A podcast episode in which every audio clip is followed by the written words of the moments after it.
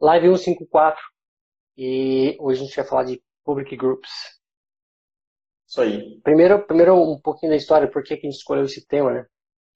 É, uma aluna do nosso curso de administrador Salesforce perguntou essa semana é, ela, que ela ficou com dúvida do, do Public Groups. Eu perguntei se ela tinha ficado com dúvida em relação ao que era ou ao que ou como usar. Ela, é. ela tinha dúvida uh, no que era e em como usar. Então, Sim. a gente vai fazer um, um complemento aqui, um overview, para explicar o que, que é o Public Groups, tentar trazer um cenário de uso, um caso de uso, para tentar esclarecer. Para alguns pode ser um mistério ainda. Sim. Se for o seu caso, bem-vindo. É. Bom, vamos lá. Primeiro, então, o que é o Public Groups? É, eu ouvi agora há pouco uma definição bem bacana, que o Public Groups basicamente é para agrupar usuários. Isso eu achei uma definição excelente. Sim. E, e basicamente ele serve para quando você tem um grupo de usuários né, que você precisa dar permissão para algo específico. Seja para um conjunto de registros, seja para um relatório, seja para qualquer coisa que você queira compartilhar com ele. Você pode compartilhar geralmente com o usuário ou com um grupo público. Isso aí. E depois eu conto um, cenário onde a gente pode se aplicar isso também. É, Mas é importante. Normalmente o que hoje a gente coloca os public groups, então, para a gente entender o conceito disso, vamos imaginar aqui que em uma org a gente tem a hierarquia, né? A gente está falando de uma org, de uma org grande, então a gente tem a hierarquia e todo mundo ali pode ver o que é da sua hierarquia, quem está acima vê o que está abaixo e assim sucessivamente. O último, é, a última linha da hierarquia vai ver somente o que é dela. Quando a gente cria public groups, a gente consegue colocar diferentes usuários na, na, nessa, nessa árvore e nesses public groups dá permissão ao que a gente quer dentro desses public groups. Então, ele vai conseguir ver o que todo mundo daquele grupo ali, daquele grupo de usuários, consegue ver. Basicamente, a gente está criando ali um, uma, uma linha, vamos por assim, para visualização de outras coisas. Bom, e como tudo na Salesforce, o Public Groups também tem os seus limites. Né? É, foi até bem difícil encontrar alguns limites, embora eu já tenha vivenciado isso na prática, tá? de, de não conseguir criar os cenários por conta desses limites. Mas os limites são: o primeiro deles, não diria nem ser um limite, mas uma forma mesmo de segurança, é de que somente administradores podem criar grupo, grupos públicos. Então, não importa o quão alto é, é um perfil, somente um administrador vai poder criar. O segundo limite é o limite de que um usuário ele só pode estar em 300 grupos. Se você for olhar bem, é um limite relativamente alto. Muito alto, né? Porque são 300 grupos e você tem um único usuário em todos eles, quer dizer que alguma é, coisa aí não. Exatamente. Se você está atingindo esse limite é porque alguma coisa na arquitetura ali está errada, alguém está no lugar errado na hierarquia, alguma é. coisa do tipo. É. Alguma coisa tá estranha aí na sua ordem. Hum. E o próximo limite também, se você atingir aí, para tudo. Quero descer, que é a quantidade de grupos públicos que você pode criar dentro da sua organização. É um número absurdo de 30 mil grupos públicos. Tá? Eu acho um absurdo porque você gerenciar isso daí, imagina que você tem 30 mil perfis, como é que você gerencia? Porque ele vai ser como se fosse um perfil, porque você tem é, vários grupos, vários grupos e né, várias pessoas nesse grupo. Como é que você gerencia isso de uma pessoa saiu, tem que tirar, uma pessoa saiu de um grupo. Se você não tiver algo bem organizado, 30 mil grupos, você vai ficar louco. É muita coisa, é, realmente. É, o Carlos falou que também a questão do território management. Então, a gente tem o território management, a gente tem o, os papéis e também grupos públicos. Sim, como forma de, de dar acesso, é. De conceder acesso a conteúdos. Isso aí. É, Bom, e no que, que ele pode ajudar? No que, que o grupo público ajuda? Né? Acho que esse é o ponto principal. E foi como eu falei no começo. Você tem um relatório específico que você quer compartilhar com um grupo de pessoas. Você tem um dashboard, você tem é, um tipo de um, um registro. Uhum. Você uma conta, um contato, você quer compartilhar com algumas pessoas específicas. Você pode fazer isso através de um grupo público. É, e até para trazer. Normalmente, em um, em um cenário de empresa, vamos supor aqui que a gente está é, tá entrando em um projeto novo e a gente precisa de key users de diferentes é, áreas para um determinado projeto que às vezes não tem relação com determinada área, porém ele não é premissa que essa área veja certos objetos que vai, serão discutidos no projeto. Nesse caso, é um, uma boa, convém você criar um grupo público e colocar relatórios e tudo mais, dar permissão para os objetos para que o, a, o projeto consiga, todo mundo que tem a visão desse projeto e das coisas que vão ser usadas nesse projeto.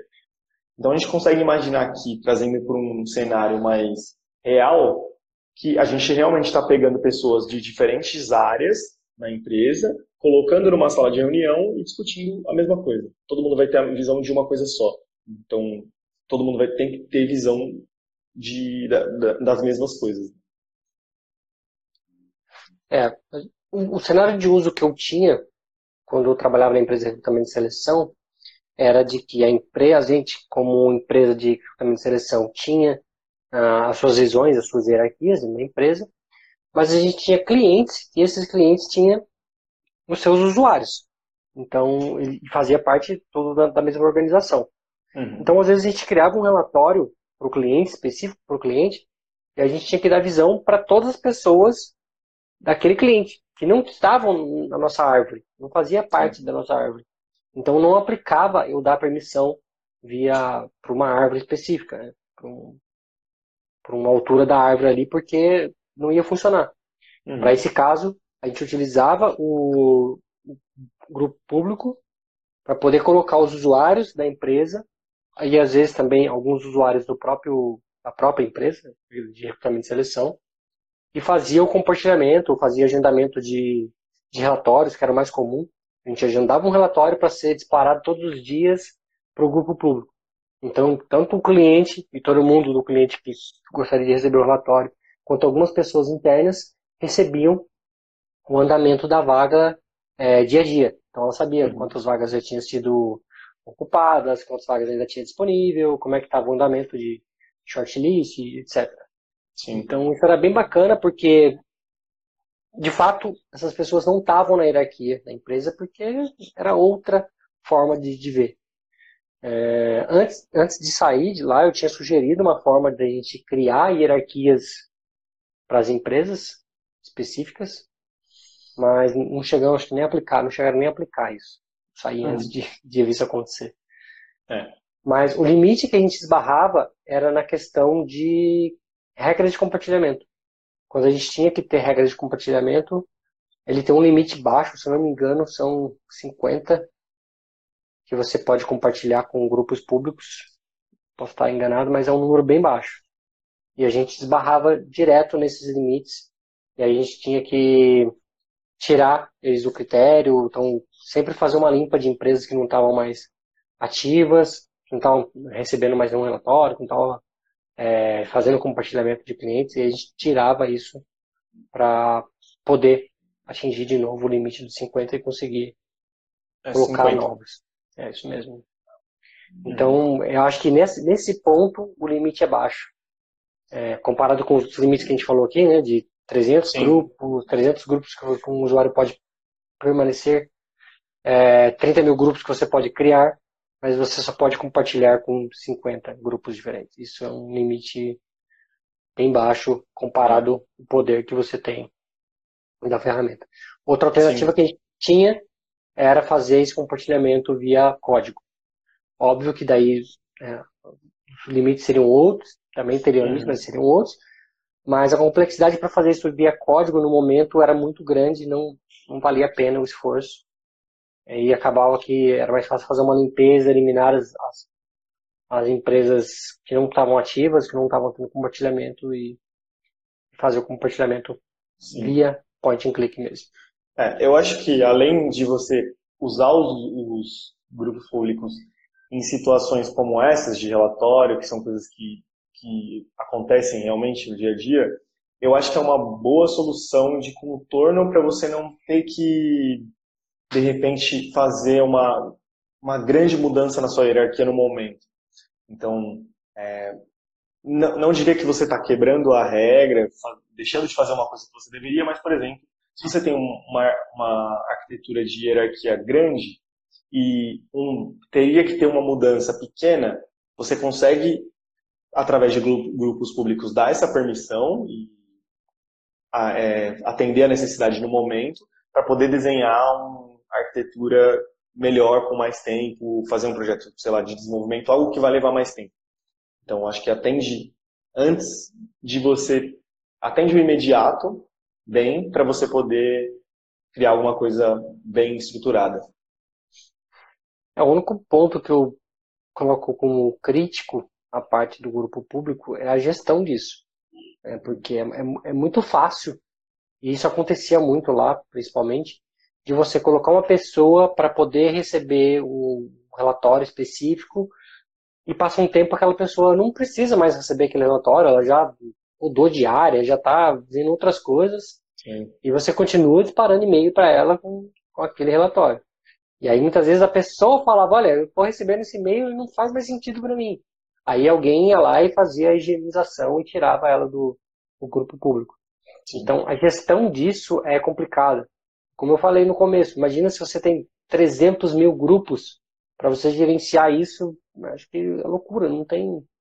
Eu não sei nem se tem algum aplicativo na Exchange que faça uma facilite é, essa gestão. 30 mil, mas 300 mil ia ser Loucura mesmo. Obrigado por corrigir. 30 mil. É. Também, é. Também 300 mil é uma loucura. 30 mil também, também é uma loucura, né?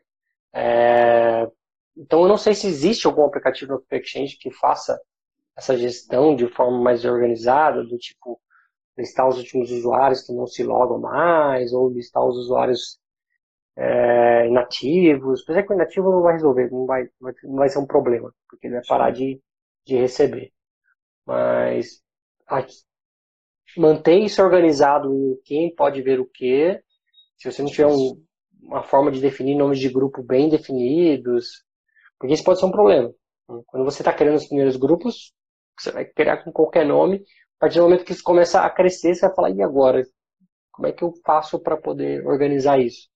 É. a sugestão é, desde o começo, já crie um padrão de nome de forma que você consiga entender e até dar manutenção no futuro, porque você uhum. vai ter que voltar lá para tirar fulaninho, colocar fulaninho, é inevitável. Porque essa é a função Sim. do grupo, né? O grupo público. Você achar a pessoa e colocar ela num grupo, é, mas o perfil é muito mais fácil você gerenciar, né? Porque é um para um praticamente. Então não tem tanta dificuldade. É. Agora o usuário não. Você pode ter um usuário que está em N grupos, ele pode estar em em até 300 grupos. Então, não é, é uma fácil gestão. Ó, o Diogo falou aqui. Esse problema de gestão de usuário também acontece com permission sets e filas. Acho que é a empresa que precisa se organizar, exatamente. É. Se não criar um padrão, uma forma de se organizar, são outros que são Vai. também bem, bem difíceis de fazer gestão. Uhum. É por Sim. isso que dependendo do porte da empresa, quando a empresa tem, tem tempo e dinheiro para poder investir, isso acaba sendo feito via código. Né? Todo objeto dentro do Salesforce ele ganha um underline share que permite você fazer compartilhamentos. Eu não sei se a gente consegue fazer isso com relatórios e dashboards, tá? Mas bem provável que dê. Bem provável que dê para fazer algo do tipo. Também via é. código. Mas eu não sei garantir agora por, por imediato. Mas mesmo se for, de repente, é só um cenário de, de dashboard relatórios, vai ser menor do que um cenário para compartilhar registro, um cenário para compartilhar é, gerenciar. Então, Sim. É, o Carlos disse que tem app para fazer esse gerenciamento. Então, show. aí fica show de bola. Uhum. Melhor dos mundos, porque com certeza você vai precisar dessa, desse gerenciamento bem definido, né? bem, bem claro. É, porque conforme a coisa vai crescendo, o seu número de usuários vão crescendo, né? óbvio que vai de empresa para empresa, mas uhum. quando a gente está falando de uma empresa menor, a, a, a organização tende a ir crescendo de forma natural, né? Mais é. usuários, mais parceiros, e, e acho que esse cenário de, de grupo público é principalmente quando você tem pessoas de níveis diferentes, parceiros acessando a sua org para ver dados específicos, e aí você consegue, isso começa a aumentar a complexidade da sua org. Até que chega um é. ponto de, alguns casos chega ao ponto de colapso, de falar, não, para tudo e vamos criar uma nova org. É. Então, esse é um ponto que provavelmente a pessoa, é, se não começar bem feito, chega uma hora que ela não consegue gerenciar mais. Vai dar ruim. Vai dar ruim. Beleza, pessoal? Isso aí. Mais algum ponto? Acho que não, cara. Hora de bate-ponto, não. Se alguém tiver alguma dúvida sobre. Show. É, eu vou pegar depois o nome do app que o Carlos falou que tem. E eu vou postar numa story aqui o, o nome do app. Show. Abraço, pessoal. Tchau, tchau. Bom, galera. Até amanhã, às 9h41. Até amanhã.